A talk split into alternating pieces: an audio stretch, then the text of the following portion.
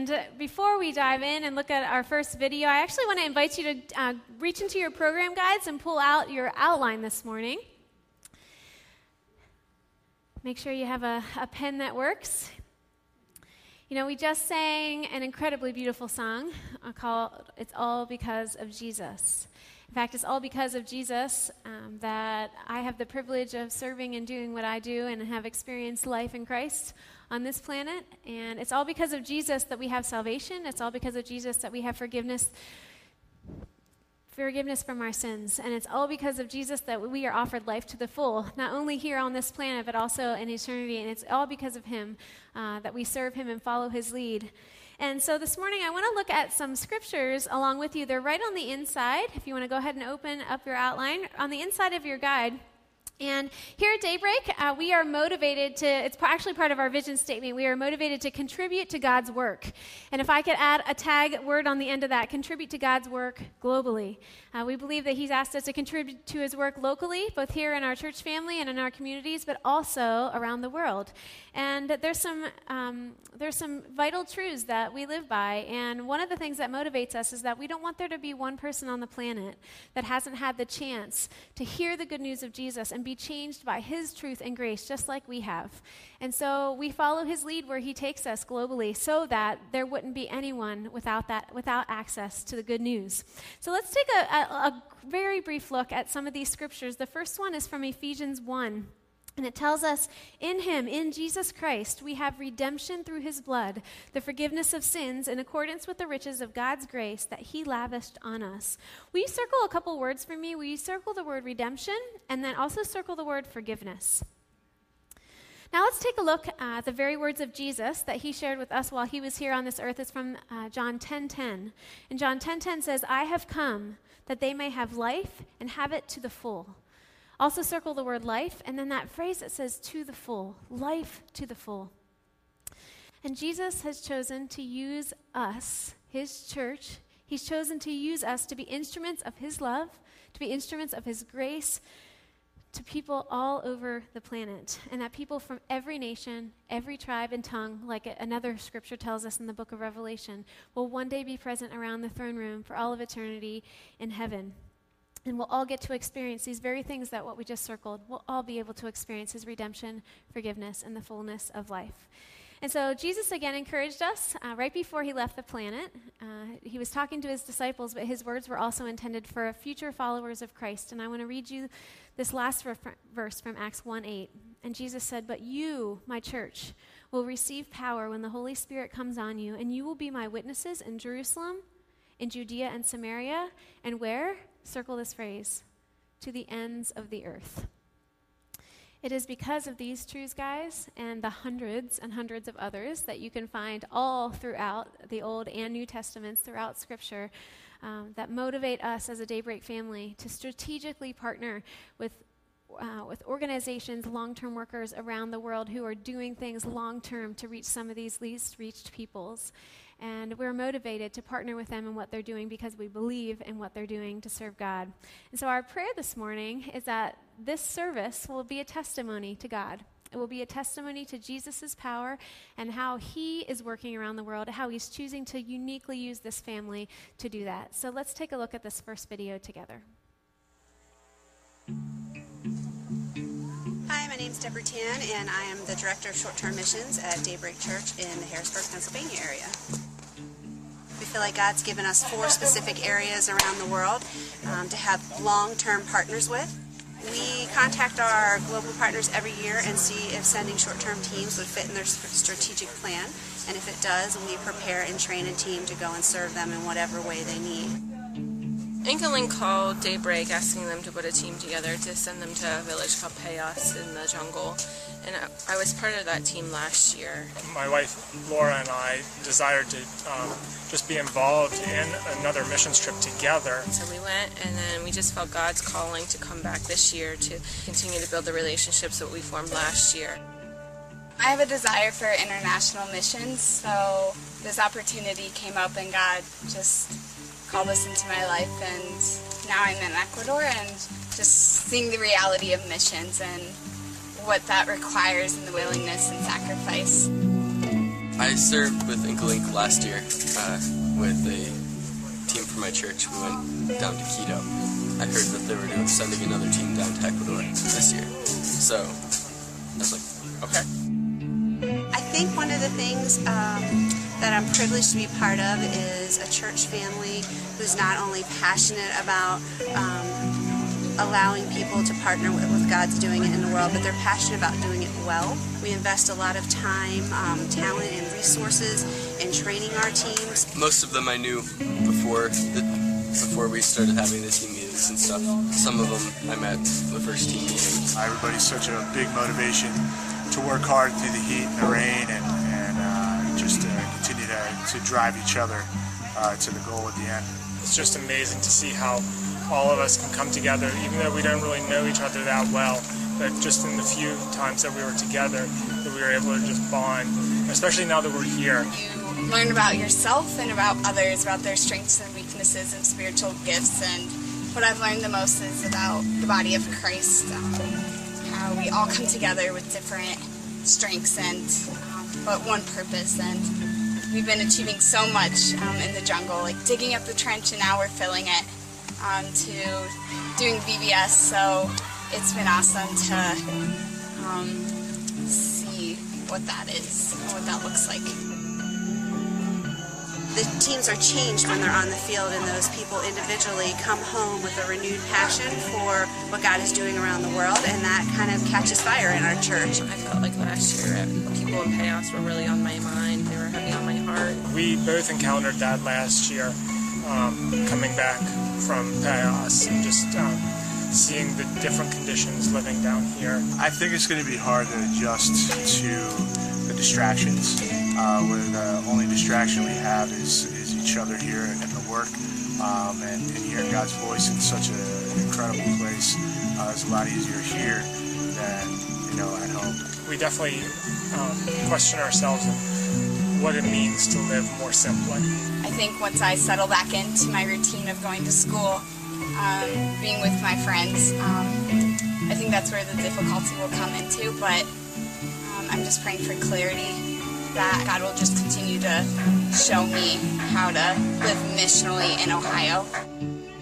I would not consider a trip successful unless everybody went home with something that God spoke to them that they had to apply in their life at home. We will continue to support people financially for missions, and we would be willing to go on other missions trips in the future. I hope to continue to give on a, on a monthly basis, but then also be able to come back and, and serve in the field. I'll probably come on more trips. Uh, I'm thinking about interning with Inkalink at some point. I hope God blesses me with another trip to um, come and serve somewhere, maybe Peru and Ecuador again, or another great country, but hopefully to support financially, but also being there. We do want to um, return whenever we do get the opportunity and God calls us. It's just beautiful to see how God can change people in just 10, 15 short days. I'm excited for the rest of the summer and just to interact with the children and seeing their smiles on their faces really brings joy to me and just um, reminds me that I am making a difference.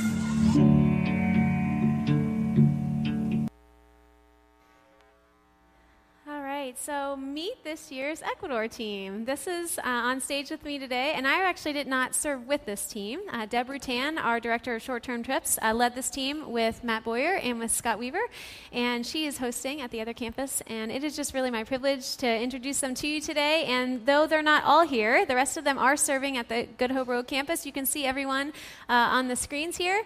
Uh, but we, what we wanted to do in this morning service is not only give you a chance to see and meet uh, those who traveled on our different teams, but also to hear a little bit about what we did in each of our countries and to also take a moment to pray over the different locations where we served. And uh, this video, it was it was cool. We wanted to show it to you because it was not made by us. It was made by one of the interns that these guys worked with over the summer, and they he enjoyed the, his time with them so much. He asked if they could, he could kind of use this as a project, and so we said yes.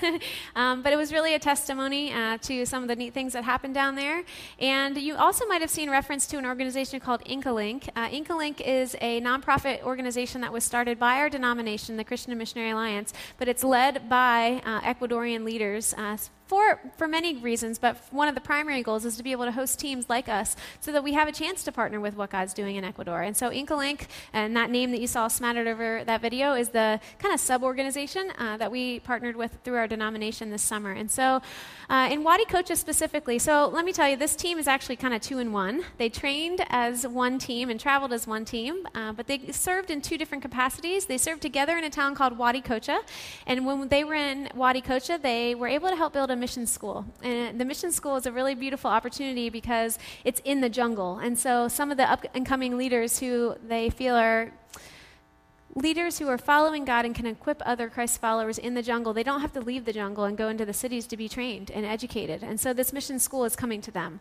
And so uh, the team from Huaticocha had a chance to uh, work on that school that week. And then some of them left to come home, and the rest went on to Payas into the jungle. And so you're going to hear a little bit about uh, what we did in both of those villages. And so I've asked Matt to share a little bit about what they did in Huaticocha. Uh, yeah, we definitely had the privilege of serving there in Huaticocha with um, Mark and Cheryl Schaefer, who are missionaries there in Ecuador. And they have a vision for a mission school there in the jungle. And so it was our privilege to be able to work with them to help make that dream a reality. So we did a lot of work there. We worked really hard from the, from the morning into the early afternoon. We moved dirt around, we dug holes, we laid pipe, we did some painting and some staining inside of the building that, that has already been built. Uh, they even handed out machetes to us, and we went out and cut the tall grass, which they actually gave me one, shockingly enough. And I managed not to injure myself or anyone else. So that, that was a minor praise in itself. Uh, we also, in the afternoons, we got to go out into the communities and do vacation Bible school with the kids there in the community. It was such a blessing to see the smiles on their faces and uh, it was really neat uh, for me serving on this team because it was really uh, it made a, it made an impact serving the people of Ecuador, but it also made a huge, huge impact on me the way this team served together. So it was not only the people that we served, but it was also the people that we served with that made a huge impact in Ecuador this summer. Yeah, and so then um, when the other half of the team continued on into Payas, um, there's a little backstory here. About two years ago, we were contacted by our partners that Mark, uh, Matt mentioned, Mark and Cheryl Schaefer, and they had been reaching out to an indigenous, kind of remote uh, group of Indian people in the jungles of Ecuador, and they had been pretty resistant to the gospel, but they felt that it was time to invite a short-term team in. We bring um, a special presence uh, to to the area, and they that they needed, and so they invited us to come. They called us up. They said, uh, We want you, to, you guys to be the ones that partner with us. And so a year ago, uh, Mike Sponsler and our lead pastor, Joel Smith, led the very first team uh, that Mark and Cheryl had ever taken in to the village of Payas. And it was on that trip that, for the very first time, 13 people asked Jesus to be their leader and forgiver. And we saw some incredible life change on that trip last year. And so they wanted us to come back. And so we came back this summer. And uh, Laura and her husband, Sean, who's over here, uh, had the privilege of being a part of both of those Payas teams. And so I've asked Laura to tell us a little bit about what Payas looked like this year this year in Payas, um, our first full day there, we there was baptisms. Twelve people were baptized. Scott had the privilege of helping our international worker baptize those twelve people, new believers, and along with Kelly from our team was baptized there as well. Uh, later that evening, there was a double wedding, and my husband and I we got a unique opportunity to stand for one of the couples in their wedding as their godparents or wedding mentors. Um, we also had vacation Bible school for the kids. That was just awesome and amazing to see them just interact and sing songs and um, teach them Bible lessons. Uh, we also helped local Payas farmers just work in their fields. And in general, we were just there to serve with whatever they needed done. Um, and also, three people accepted Christ for the first time this year, and one person rededicated his life to Christ. Yeah, that's awesome. So I've asked Scott uh, Weaver to please lead us all in a prayer of blessing over the people of Ecuador. Thank you, Scott. Let's pray. Father God, thank you, first of all, for allowing us to be a part of what you are doing in Ecuador. We were able to see a lot of things that you had uh, been doing over many years that have come to fruition while we were there. Thank you so much for the opportunity to see what you do. Father, I pray for Mark and Cheryl, for Jim and Ulysses, who are uh, serving you in these different remote villages. And I pray uh, for protection, for health um, over them. Father, I pray encouragement that you would bring people around them to encourage them and strengthen them that they may continue your work uh, with the people in Ecuador. Father, I pray for the Bible school in Huaticocha that you would help uh, the workers there as they are building, that the materials would come in, that uh, buildings would go up uh, quickly, and that it would be ready soon. And I pray for those that, that are going to be students there, that would be learning your truths and how to, uh, how to share and to work as missionaries out in the villages around the area. So I just pray for those that will be there. Father, I thank you also for Payas and for the uh, opportunity we had there. I pray for the people there, for Martin and Clementina, Avelino, Pablo, Flor, and Patricia, and others that have accepted you and, and are trying to learn what it looks like for them to have you be the leader of their life and to uh, forgive their sins. And I just pray, Father, that you would um, strengthen them. I pray for health on that village. I pray for those that don't know you, that you would continue to soften their hearts and bring them to a, a knowledge of you. And Father, for those that are in the uh, other vi- villages around the area that got to see the weddings and the baptisms, I pray that you would be opening doors to those villages that Mark and Cheryl, Jim and Ulysses will be able to go in and, and share your love with those other people. So I pray your blessing on them. Father, thank you once again for what you are doing in the world, in Ecuador, in our lives. And Father, thank you for allowing us to be a part of what you do. In Jesus' name, amen. Amen. Thank you, guys. Right, so it, it had been 17 years since I'd been on a cross cultural mission trip. And I've always wanted to go to Africa. So I was really excited about the possibility of going to Africa. So, meanwhile, my oldest son, Hunter, um, had just gotten permission for, from us to go on the DSM trip to North Carolina. As we went along, we found out that it was going to conflict with our um, annual family camp. I had to give Hunter the bad news that we didn't want him to go on that, and um, I came up with a creative solution uh, for it, and basically asked him if he gave up his time with his friends on this mission trip, that I would sacrifice going to Africa this time, and together we would go and serve in Ecuador. Fundraising was always something that was frowned on for me growing up from my family. And so it was really uncomfortable sending out support letters. Um, however, I just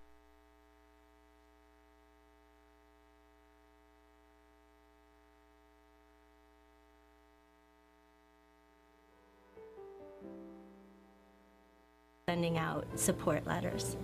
Um, however, I just trusted our leaders that uh, they knew what they were talking about by saying that people wanted to contribute and come alongside us and experience the trip with us by helping us get there. So I sent out um, support letters, and uh, sure enough, checks started trickling in. We were blessed by every um, every gift that came in. We knew some of the people were in the same boat as we were, and so it was just um, really beautiful that people were supporting us like that. And we had a couple um, unexpected anonymous donations that just really were selfless and uh, humbling to us. Um, did drive me a little crazy because I wanted to be able to thank them and I didn't know who they were. So, thank you. Our faith and trust continued to uh, grow in Ecuador as we watched God provide in ways that were also incredible. It was a, a welcome sight when we our canoe pulled up to the shores of Payas. There on the cliff are all these tribes people, adults and children alike of the Shuar Indians, and they just ran to greet us. At that time, we saw a girl on the the cliff on the shores that had a, um, a dirty pillowcase dress on, and her arm was all, all bandaged. The whole upper arm was bandaged. We just made them note that we all wanted to see what was going on there. And so, as we were getting ready and settling into our quarters, um, this eight year old little girl, Nayeli, um, came in to be examined.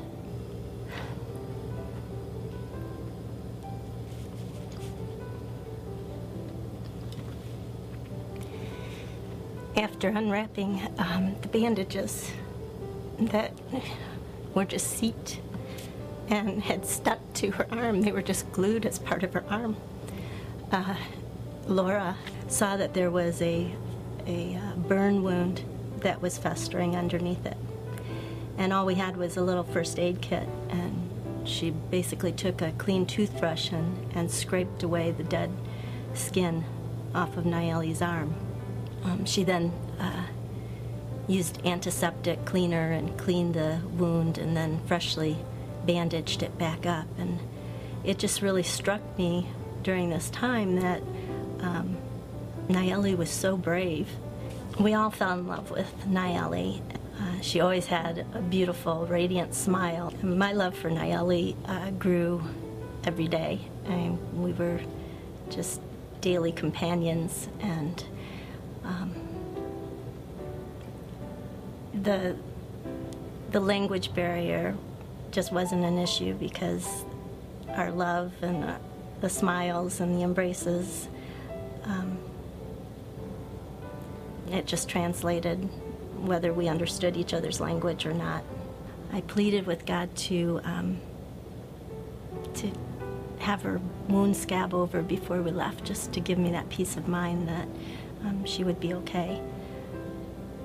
Uh, but the healing was slow, it didn't scab over, and I realized that um, my purpose for being there wasn't to heal Nayeli's physical wounds, it was just to love her.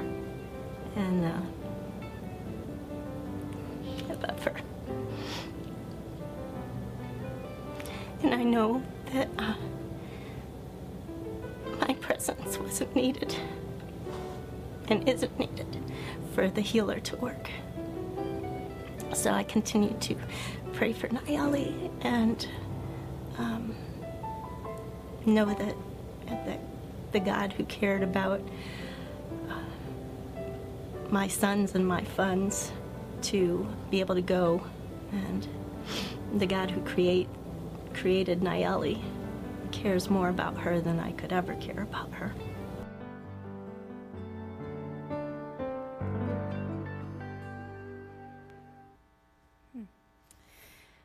Cheryl's story is just one example of the many, many stories of life change uh, that happened in the hearts of our short termers, and you'll be hearing more about them here in the coming moments. Uh, but we also wanted to uh, help you take a deep breath and to also uh, invite you to laugh with us a little bit on our short term trips. We laugh a lot. we build a lot of family together and community. We enjoy life together literally 24 7. And you just have to laugh about some things. And so here is just a little glimpse at one of the funny moments that happened with the Ecuador team. Okay, so it was about day three when we were in Ecuador. We were in a place called Huaticocha. And we'd been serving there for a few days, and we had dug out this huge ditch, and now we were laying down pipe in it. And it was actually probably the first day that Matt was really working. And there was a storm that was coming, and it was starting to, the wind was starting to blow in the trees, and so it was only myself and Jen, and we were the, we were over there working because the rest of the team was over. I don't know what they were doing. And um, all of a sudden, the wind started picking up. And I'm kind of pulling the dirt in, and Jen's up top breaking up the dirt so that I can pull the loose dirt down into the ditch. So we were trying to dig faster and get the dirt filled in before the storm came. And there comes this really big gust of wind. And so I look up at Jen, and right as I look up at Jen, out of nowhere, this ginormous branch smacked me in the back. Now, I know my wife. And goes flying through the air and like whacks her right in the back. And at first, I thought, who throws a branch? And so I was all upset and I turned around. And when I turned around, there was this group of Ecuadorian workers laughing. And when it happened, I saw the whole thing happen and I watched the expression on.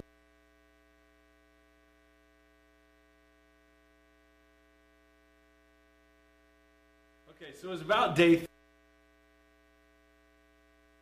First, I thought, who throws a branch? And so I was all upset and I turned around and when I turned around there was this group of Ecuadorian workers laughing. And when it happened, I saw the whole thing happen and I watched the expression on Jen's face. And it was like that moment that that branch hit her back, she was like, I'm going to kill somebody. And Jen, eh, oblivious to what actually happened, turns around and looks and sees five or six Ecuadorian workers sitting there staring at her laughing. Now, I, hopefully there was not going to be an international incident. Man, we were about to have a throwdown. Because, again, I know my wife. And, and so she slowly, like, turns around like this. She's turning around, and she realizes as she's turning, oh, nobody actually threw that branch at me. It just blew off of the tree.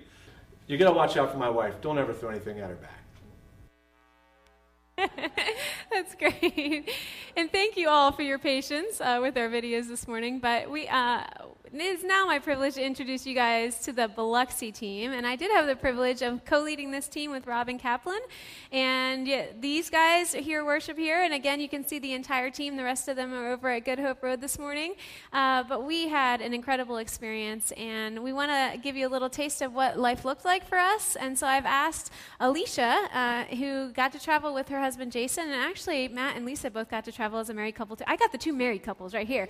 Um, but they got to travel as a married couple. And so I've asked Alicia just to give us a little glimpse into what our life looked like, what we did when we were in Biloxi. And then I've also asked Jason just to pray a prayer blessing uh, over the people in Biloxi. Good morning. Is, am I good? Okay. All right, great. Um, well, as most of you probably remember, on August 29th, 2005, Hurricane Katrina hit the coasts of Louisiana and Mississippi. The hurricane caused unprecedented destruction and devastation across the region to hundreds of thousands of homes. Since that time, Daybreak has sent six teams down to the Gulf Coast region, and, partner, and we have partnered with different organizations that specialize in the rebuilding efforts. We were that sixth team that went to Biloxi, Mississippi this past May, and we partnered with Habitat for Humanity. On the first day there, we were in New Orleans and we got to enjoy some of the local food, which you'll hear a little bit more about in a few minutes.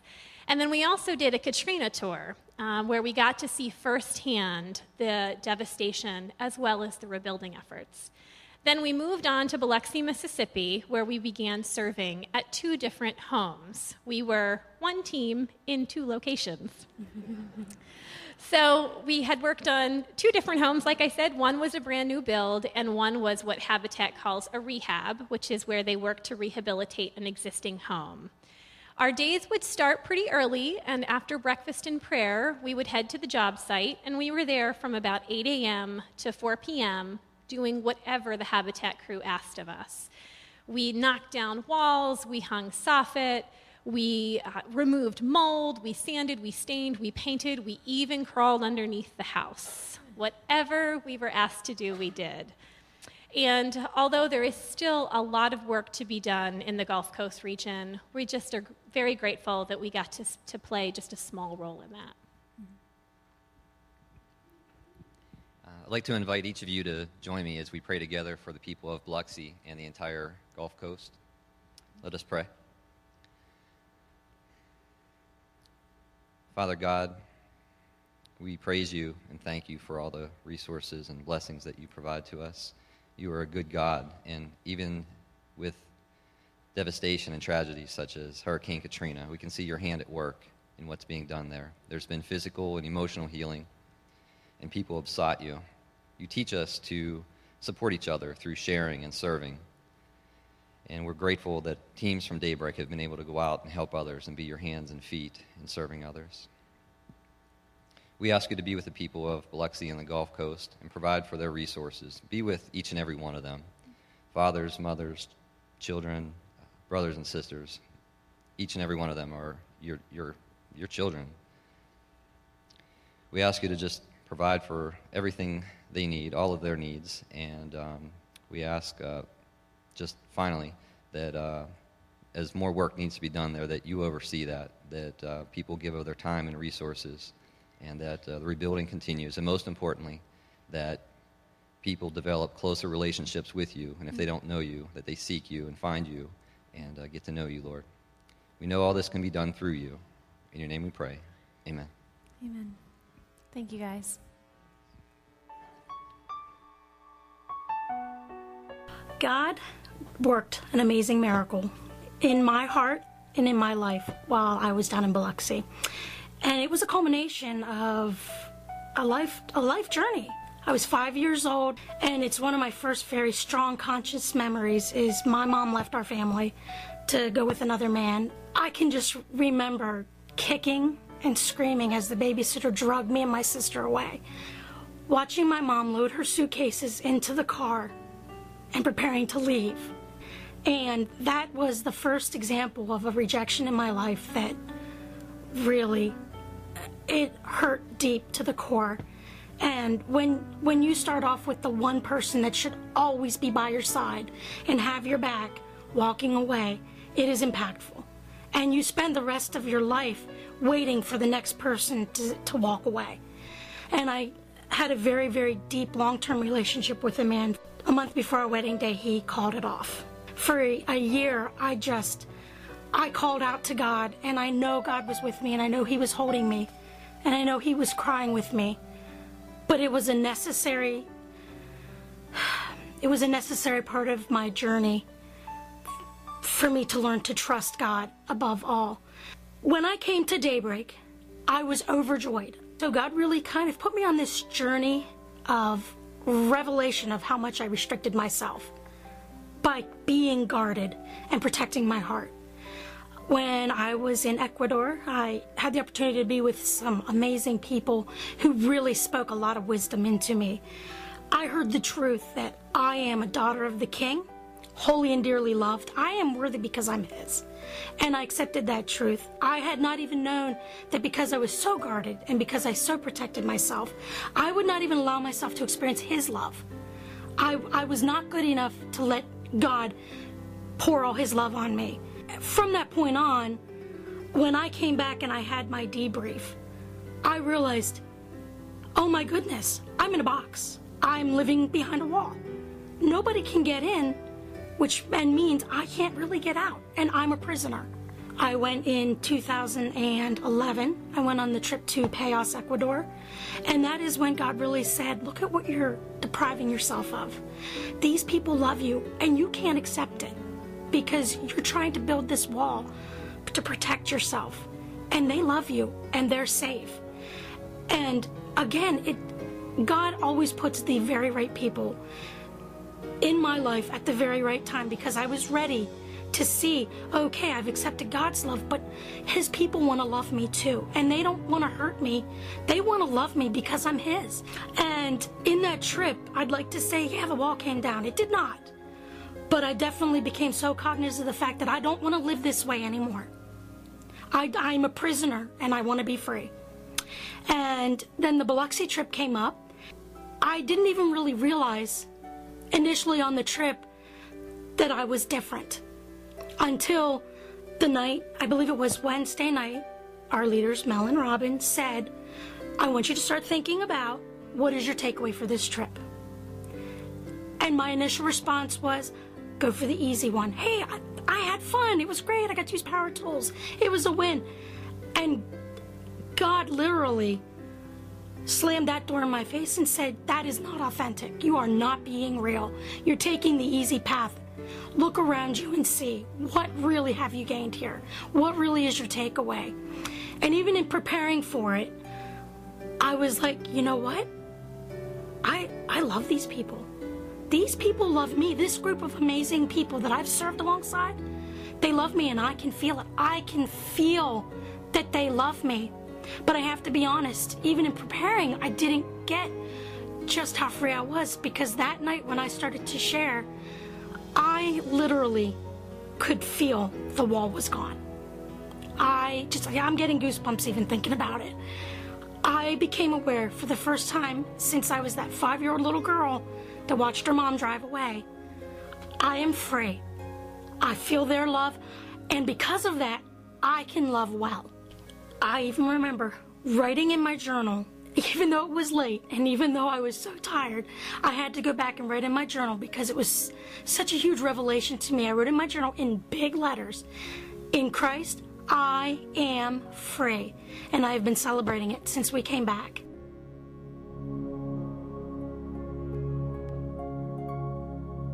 Praise God. Cool story. So, we got to hear a little bit about uh, what the Biloxi team did while they were there, and uh, you got to see one story of life change. But we wanted to give you a chance to, to learn more uh, about the team itself and about uh, their trip. And so, we're going to do a little bit of an interview here with uh, someone that you may have seen before, Mel. Mel was one of the co leaders of uh, this trip. And Mel, Yeah. we just watched uh, one uh, incredible story of life change from Lisa, but Yeah. uh, your entire team came back uh, just Yeah. with stories of life change and just experiences that are going to leave an indelible impression on them for the rest of their lives. Um, but what was it about this particular group of people that um, just made this trip so special for you as a leader and uh, gave you such joy in being able to lead them? Yeah, you know, I've led, well, it's funny being on this side of this interview, actually. I like that, yeah. Um, but I've led a lot of teams, and every team is so awesome and, like, just cool in their own way. And this particular team was super unified. It was like they all saw each other's differences and personalities and just embraced it all and enjoyed each other and their company. Um, this team was really teachable. Like, they came with hungry, hearts to hear from God and to hear from each other. And so conversations were driven around a desire to learn and a desire to hear from each other, hear from God. And so it was awesome just in the vans to and from the work sites, uh, around meals, at breaks, late at night after our team debriefs, like any chance they took to just enjoy and share life together with each other for the sake of learning from God and each other. It was just awesome, awesome to, to witness. And it was an honor to lead. As Robin and I were talking, and once we got home, like it was just an incredible team to lead. We, we felt like we were the lucky ones to be able to serve with each of them. It's cool. Well, one of the things that uh, I think is awesome about the way that uh, we function, our Daybreak Global Ministries functions, is that rather than um, you know picking a different location every year and checking out all these different spots, is that we develop uh, some strategic, ongoing partnerships and relationships with. Uh, with long-term workers and with organizations, and uh, in this case, uh, with Habitat for Humanity, who we've gone on what six trips now with. Um, but you guys actually had an experience this year with your Habitat leader from last year Right. and got to spend a little bit of time with him. So, talk a little bit about the impact uh, that that time with him had on your team this year. Yeah, so last year, um, if you guys see the picture on the screen, um, the guy in the middle with the hat on, his name is Mark, and he was our Habitat crew leader from last year. And he still works for Habitat. We didn't have the chance to work with him this year, but he um, is a real jokester last year. He was uh, just great at pushing our buttons, but also great at helping us to enjoy what we were doing. And our entire team walked away with a fun week. I think the two words that would have come to our minds were fun and laughter, and just an incredible, incredible week. But the other really cool thing that that team did was, which is something that I really love about our whole church family, is that they welcomed him as family and they told him that you are welcome here. We care about you. We love you, and you're family to us. And he felt that, and his whole crew felt that last year when we were there. And because of that, and because we've actually kept in contact with him over the over the uh, forwarding months, that he was waiting for us at Habitat when we drove up this this year, and we drove in late, and he still was there waiting for us. And he was excited to see us, but knowing that we wouldn't be serving with him, he made it a point to make sure he came and visited us back at our like our living quarters. And so the one night early in the week, and then this picture was taken that night um, after a great dinner. He showed up and.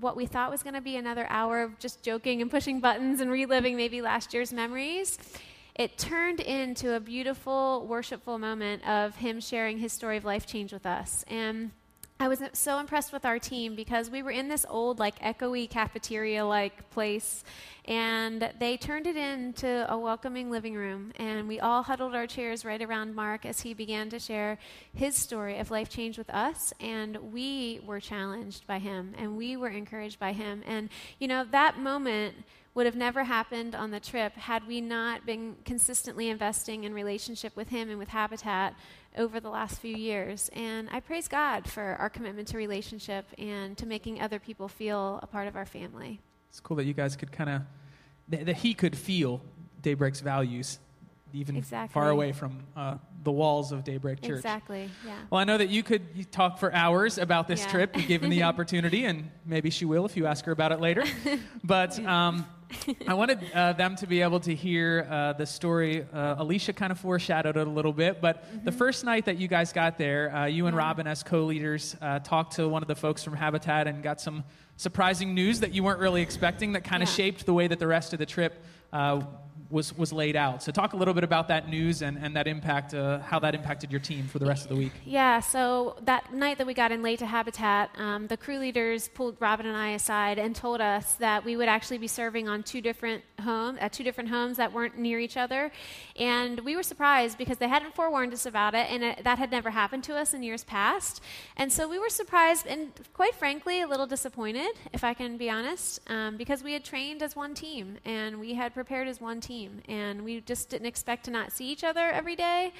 Um, but we knew this is what God was saying, and so Robin and I huddled up and we prayed over our team. We prayed over both of the sites, and we said, God, will you show us who you want to serve where?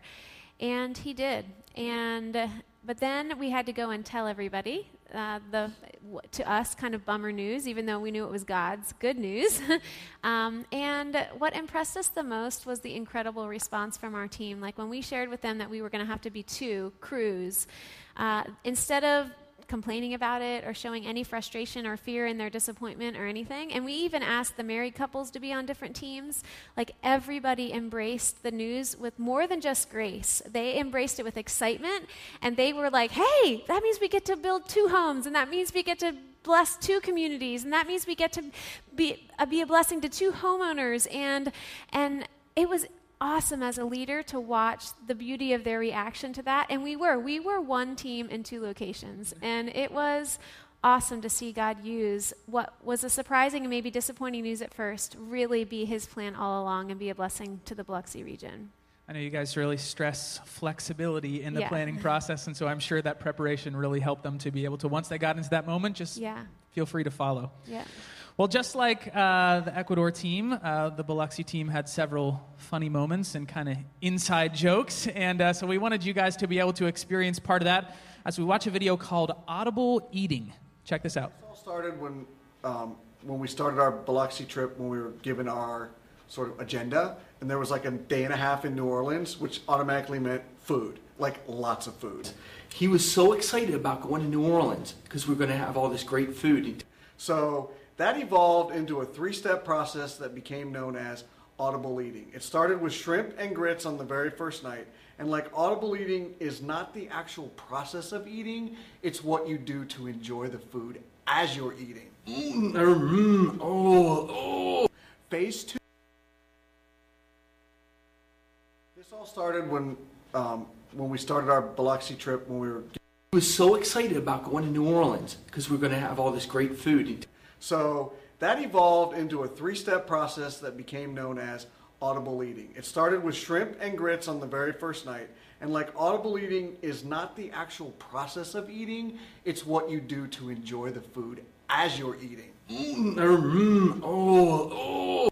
Phase two was a po' boy, like a real New Orleans po' boy, not the shrimp one or the fraudulent one, the real one with the roast beef and the gravy, so that it runs down your fingers. I look over at him at one point, and his, his hands are just loaded with roast beef and sauce and whatever was, was part of this. One rule: no napkins, no fork and knives, Brytherwick. So for some reason, I got stuck next to him at every meal, and I really got a first-hand look at what this is. He he has this way of just getting into the food, and when I say getting into it, he's just he's in it practically. Like bent over like this. It, like he like he hasn't eaten in like weeks. And finally, the ultimate was the shed. To paint you a real quick picture of the shed, I don't think there were walls or the roof was might have been a tarp, but it was uh, one of the most amazing barbecue places and, and some of the most amazing barbecue I've ever had. The man platter has five different kinds of meats and all these side dishes, and you only have one rule. No utensils, no napkins, no anything. You just get in there, you eat barbecue like men. That, my friends, is audible eating. And the best audible eating sound is. Mm, mm, oh, oh. So after packing in all these pounds of meat, the, the only thing left was the next day, and that ended up in the meat sweats. Did you hear him? The meat sweats. oh, we had them. We had meat sweats, I will say. Um, well, uh, we definitely, obviously, you know, had a lot of great times on this trip and laughed together a lot. But this trip, as you heard me just say in the interview, uh, there was a lot of changed lives on this team, and so we wanted to give you a chance to hear from just a few more of them on the impact that this trip had on their journeys.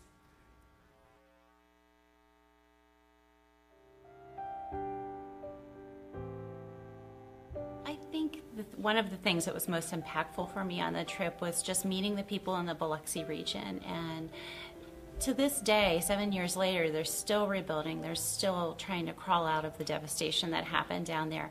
But they have such thankful hearts and they are just so kind to everyone and welcoming and just thank everybody for coming down and still helping out but they all have such a positive outlook on life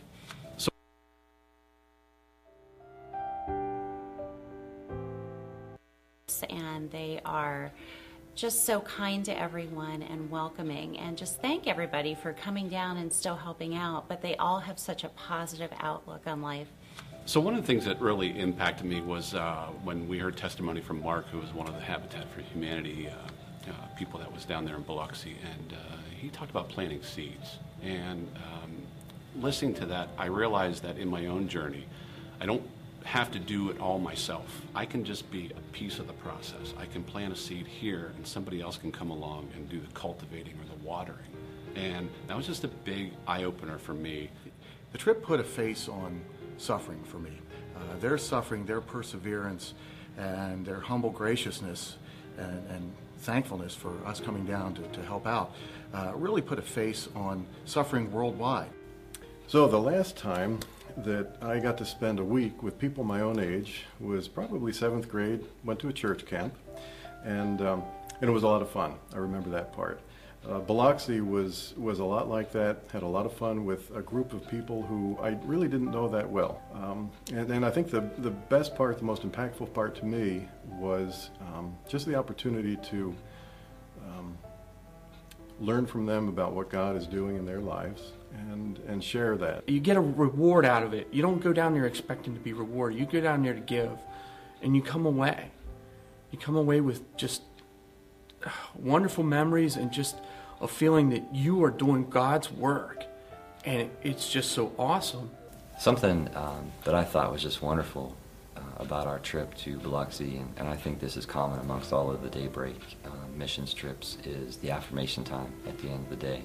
Um, I, I can't put in the words how powerful that was for each of us. So, what impacted me most um, in terms of our Biloxi trip was getting to serve with my husband. And the experience just really helped us to grow together, um, just in our faith as a couple and as well individually. And it was just a wonderful experience getting to, to serve with each other, and I think it really strengthened our marriage. I found exactly what I was looking for when I went down to Biloxi. I found true servants in the most humble, God filled way that I could have ever imagined. I found it in young people, and it, it has truly inspired me to find more of that true servitude that they um, possess, that they exhibit, and that they pass along to us. I have found that in my life through them, and that to me was the true blessing of my experience in Biloxi. I'd like to say thank you to Daybreak for continuing to open the door until I had the courage to walk through. Thank you. Mm-hmm. All right. Well, we have celebrated a lot of stories from short termers and how God used them and changed their own lives. But there's something really special that happens when one of our global partners who lives and works on the field long term shares their perspective on what our teams have done to really partner with them and the blessing that has come from our partnership. And so this next this next video is, is a really special one to me because our partner in Ecuador, Mark Schaefer, who you've heard us mention several times already this morning, uh, after our teams left Ecuador, he wrote a, an email.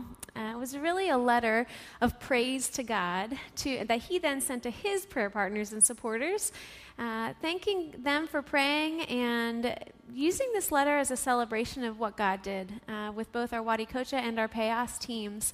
And it, I just could not let the morning go on without sharing with you his letter. And because that letter also came to the desk of Pastor Joel, our lead pastor. And so this next video shows you uh, Pastor Joel receiving that letter of praise to God. And uh, please celebrate with us as we uh, point to Jesus with what he did through Ecuador.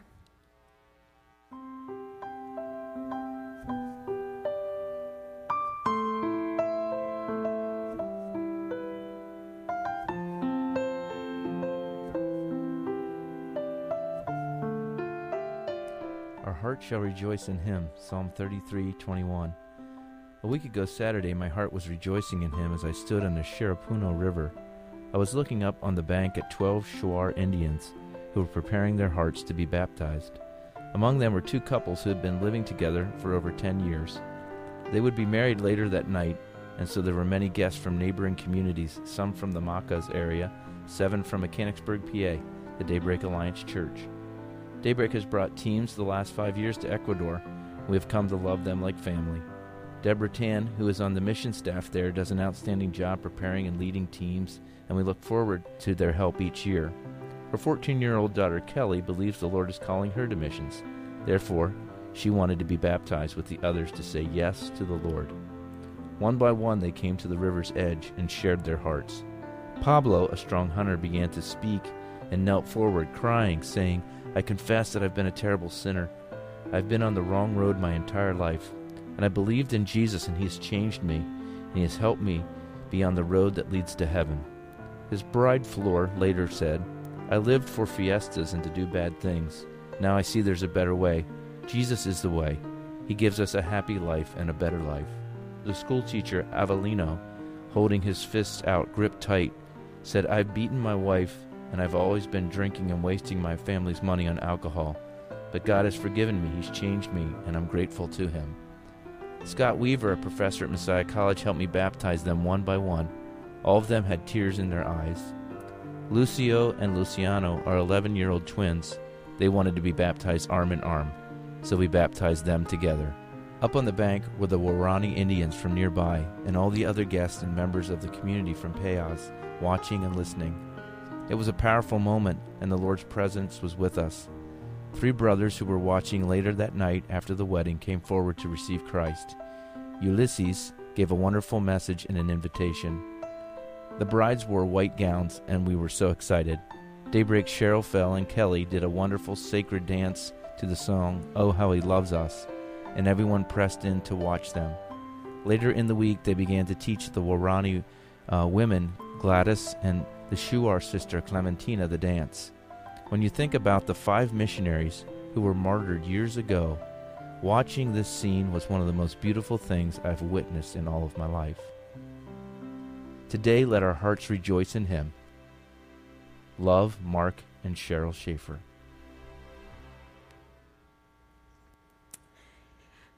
I stand up here before you this morning, uh, a really proud director of global ministries.